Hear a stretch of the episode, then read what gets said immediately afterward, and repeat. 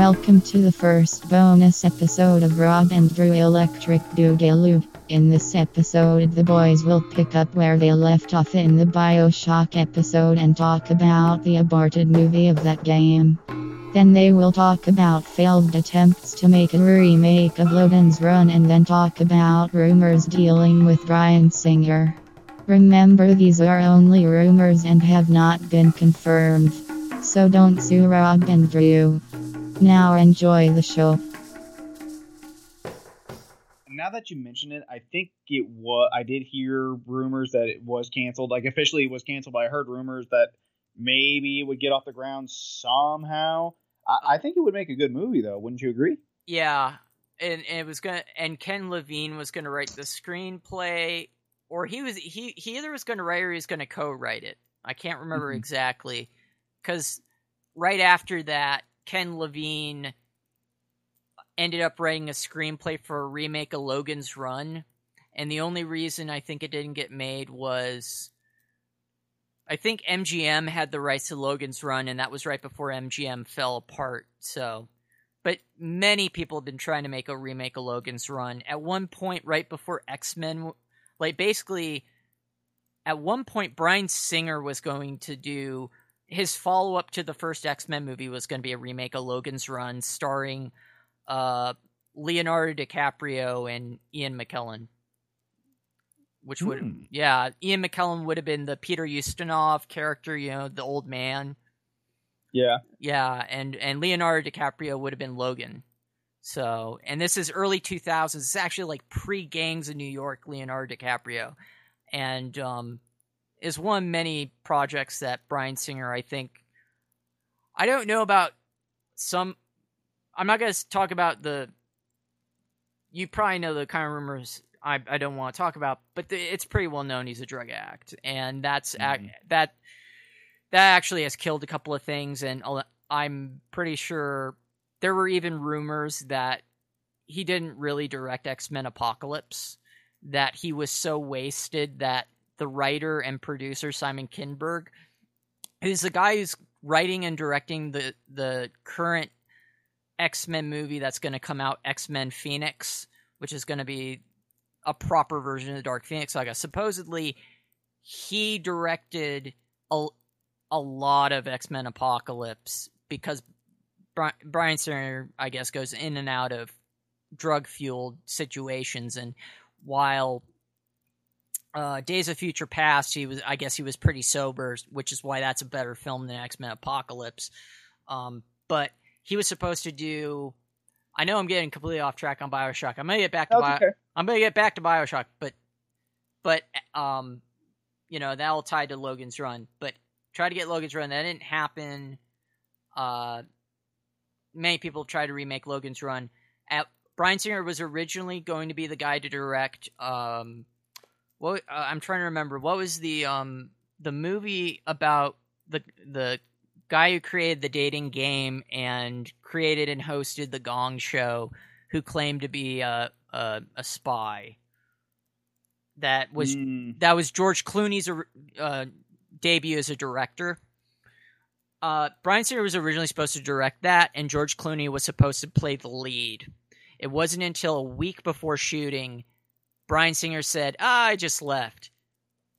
F- rumors from what I've heard is he was just way too out of it, and the only reason he got X-Men two was because he did X-Men, and X-Men was really huge, but George Clooney kind of knew there were probably going to be problems because of his drug problem, and so George Clooney stepped down from starring in the film and d- took over as director and immediately hired Sam Rockwell to take the lead role, whereas Clooney decided instead to play... Instead of playing the lead, uh, because you know he had never directed before, he took over uh, as uh, the role of the, the the C I A agent who is uh, his, the the go-between guy, you know, supposedly.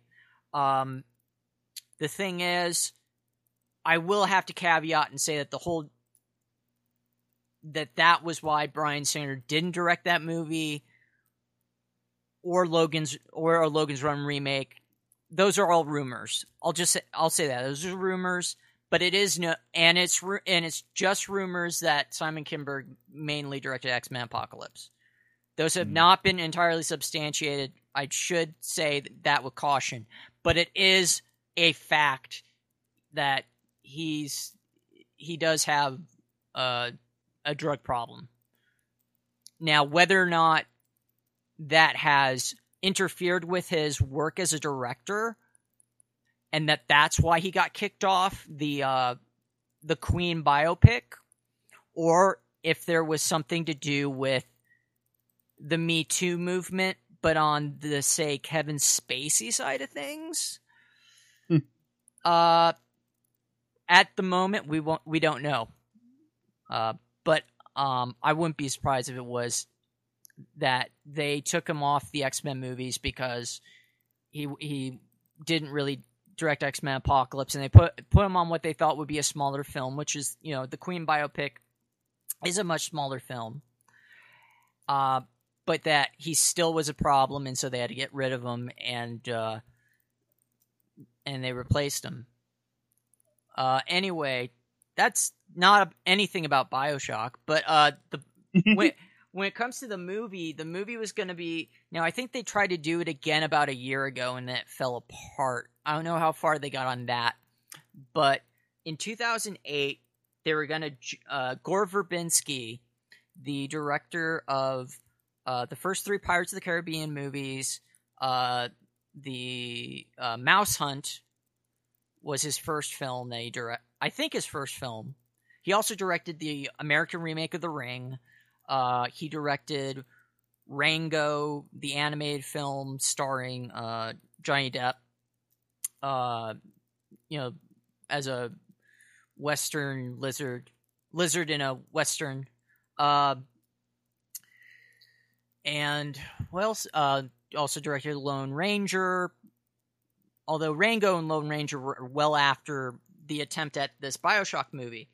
Uh, Verbinski really, really wanted to do an R-rated Bioshock movie because he felt if you cut the the blood and the gore out and tried to make it P G thirteen violence-wise, that it just watered down the message. And yeah. and what had happened was he was initially given a two hundred million dollars budget for an R-rated film because they were like, this is a very this is a very very successful video game. The director had just come off of the second and third Pirates of the Caribbean movies, and they're like, okay, this should this should work. Uh, then Watchmen came out and bombed, and a lot of studios then kind of recoiled on the idea of very, very big budget R-rated movies. So uh, Universal, who was going to make it, said, you can make it R-rated, but we are not making it for any more than eighty million dollars. And oh, man, the budget cut in half. Over half. That's over half. Overhead, yeah. yeah. Think about it, you know, because half would have been if it w- if it went from one hundred sixty to eighty. It went from two hundred to eighty, mm-hmm. and knowing what and uh, it was going to utilize a combination of actual built sets and sort of like because uh, I think even like I th- I think Robert Rodriguez was somehow involved as a producer or something because I think they there was even going to be some techniques like the. Like, anytime you could see the outside, they would have, like, green screen built into where the glass would be, and you could see the outside. So that'd be C G I, whereas, like, anything that was physical. So it'd be, like, a mixture between physical sets and that kind of uh, Sin City three hundred kind of digital backlot kind of thing where you make... A, A, a, a heavy amount digital, so it was going to be like fifty-fifty, and you could not do that, especially with the amount of uh, physical stuff he still wanted to build on eighty million. And they basically were like, here's your options. You keep two hundred million, but you make it a P G thirteen movie, or you make it an eighty million as an R-rated movie. And he's like, I can't do it either way. And he walked away, and nobody else, no other director was interested in doing it. And, well, let, I think after Gore Verbinski left, they actually went to Ken Levine and they said, what what do you want to do? And he goes, well, I kind of, I agree with, uh, with Gore Verbinski. Let's, let's just, you know, if you guys are willing to just not make the movie, just don't make the, you know, either do what Gore is proposing, two hundred million dollars R-rated violent film, or, you know, just don't make it. Yeah, exactly. You and, can't do it any other way. Yeah, I, I honestly, if, if, if they did it as a P G thirteen film, because like like Ken Levine even go, I I think he's like he's like I he didn't want like naked women in it. He just knew that the level of violence. It's an M-rated game. Exactly. There, there's a reason for that. It's like, you know, it's. Let me look this up. Because I think, well, I'm looking up another video game adaptation. I'm trying to see what that was based on an M-rated game. And let me see. Although it's it, it messed with so many other things besides that. But what did... Okay, it was R-rated. Doom was R-rated. Okay. I was gonna... But even do... But then again, that had such a low... Like, it, it looked so cheap, sadly. I mean, yeah. Doom, Doom looked really cheap. And I think they took away what I think was what made Doom interesting, which was, well, we can't... We don't want any satanic themes in here. We don't want it to be an opening up to hell.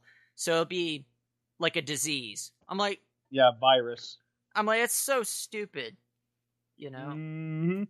Even if you do get The Rock as the main character, we still won't see it because you took the main story element from the game Ow. and you turned it into something it wasn't. I mean, basically, it's like... You, you might as well basically say... I don't know. But... But technically, I but I bet that that means you actually haven't seen the film. I have not. I've heard a couple. I've I've seen like a couple clips on YouTube, especially that first person uh, that first yeah. person scene. Most people are like, "That's the only good part of the movie." But here's the yeah, thing: that, that is the only good part. Here's the thing, and this is a spoiler: The Rock really isn't the lead character. That's the tw- they they because they had to come up with a twist. Karl Urban, the future Judge Dredd, is the real hero of the movie, and in the end, The Rock turns into the the la- basically like the last boss of the movie. Hmm. Still stupid idea. Uh, yeah, still stupid. Yeah, even even if you got Karl Urban and The Rock, you know. And that was like really early in Karl Urban's career. I think he the only other stuff he had been noted was he had that his small role in the Lord of the Rings movies. You know, mm-hmm. you know, because that's pre him being in Star Trek. That's pre him being Judge Dredd and Dredd. And I, I I'm still crossing my fingers that the new Judge Dredd T V series that. They still haven't said if it's going to be on H B O, Netflix, or Amazon Prime. I still hope that they they keep him as Dredd. Even if there's a lot of elements from the Dredd movie that they can't use that were specifically designed the way they were because it's going to be a completely different production company. So, you know, the way they'll probably do it is kind of like how... Uh, if if they do keep Karl Urban as Judge Dredd, uh, maybe I should also write as like, and then we just ta- start talking about Doom and Karl Urban at this point, and so you can you can turn it off at this point. I'll I'll put that into exactly. the, I'll put that into the description also. But I'm just saying this because I'm I'm a huge Judge Dredd fan. I, I love the comics. I really recommend them. If you haven't read any of them, they're really good. You'll have to find them. Yeah, I, I had to when when I started wanting to read them before the movie, like a couple of years before the movie came out, the, I had to import them through Amazon U K because Well, because it's it's a British, even though it's set in America, it's a British comic book. Mm-hmm. Um, basic, you know, basically the whole idea of Judge Dredd was like, well, what if Dirty Harry was considered the level-headed cop in the future?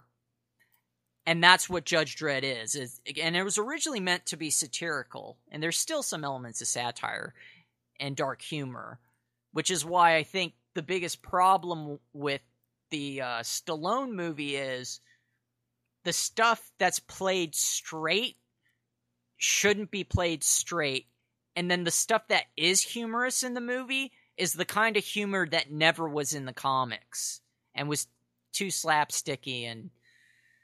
Yeah, Rob Schneider, but they did get they got yeah they did. Oh, I knew you were gonna bring that up. Oh man, and he's even he he they gave him the name of one of the characters from the comic, but he has almost nothing to do with the character he's based on.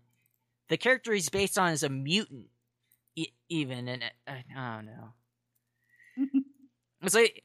Only time Rob Schneider's good in a Sylvester Stallone movie is like his little cameo in Demolition Man. You know? Because he's barely in it. Mm-hmm. Uh, and it's yeah. like, and sometimes Rob Schneider can be can actually be funny. I like the first uh, Deuce Bigelow film. That actually was good. The second one, I could not finish. I could not finish. Man, I'm, I'm The only just... funny part about that would be, hi, I'm Deuce, biggest lady I've ever seen. That was the only part that I laughed at. Uh, anyway, uh, back to Karl Urban. I if they do bring him back as Dredd for this T V show, it's going to be kind of like a different. It'll have to be a different continuity, even if they keep him on as Dredd. But I, he was great as Dredd, and I hope they do that. But it would be like what they did with the two Ghost Rider movies, which is it's Nicolas Cage as Johnny Blaze in both films, but neither film are set in the same universe. It's like completely different continuity. Like, you know, if, if you pay attention, like they completely change it. They, they don't completely, but they alter the origin story. They rehash the origin story. But at the same time, I think Spirit of Vengeance was a better film. It still wasn't a Ghost Rider movie. neither neither was mm. a neither was a good Ghost Rider movie. Spirit of Vengeance was a good uh, Neville Dean and Taylor film. And that was the last time those guys worked together before they split up as directors. And I actually want to check out um, the horror film that uh, Nicolas Cage did with one of the two directors of Spirit of Vengeance, um, where I think it's called Mom and Dad. I got to check it out. I think it's on Amazon Prime. But yeah, I definitely am going to put in the description, like, we only talk about Bioshock from this point to this point. We don't normally do this, folks. Normally, all the random stuff we're going to talk about is at the beginning, so that you can just jump to it. Sorry, but... Rabbit Trails, the podcast. Uh, yeah. Well, eh. You have anything, like, in reaction to anything left to, to, to say that's not Bioshock related? Because I think we just drove Bioshock into the ground, but there's... Yeah. Yeah. Say well, good. Oh. I, that's all I have to say. Okay. Say goodnight, yep. Drew. Good night, Drew. Oh wait, that's yeah. That we did not we did not plan that, but that is how I exactly wanted it. Okay. I think maybe we're the music is coming in or it's going to, so we're ending it right now. Uh, you people have a good day, night, whatever. It's night for us right now, but who knows when this gets uploaded. It'll probably be four weeks from now. Yeah, that's fine. Again, maybe the music is now. I don't know. It'll happen some point. Yes, eventually. Bye. All right. This has been the first bonus episode of the podcast known as Rob and Drew Electric Boogaloo. The music was composed and performed by Eric Scott Rosso. The staff of the podcast hope you enjoyed this bonus episode. End.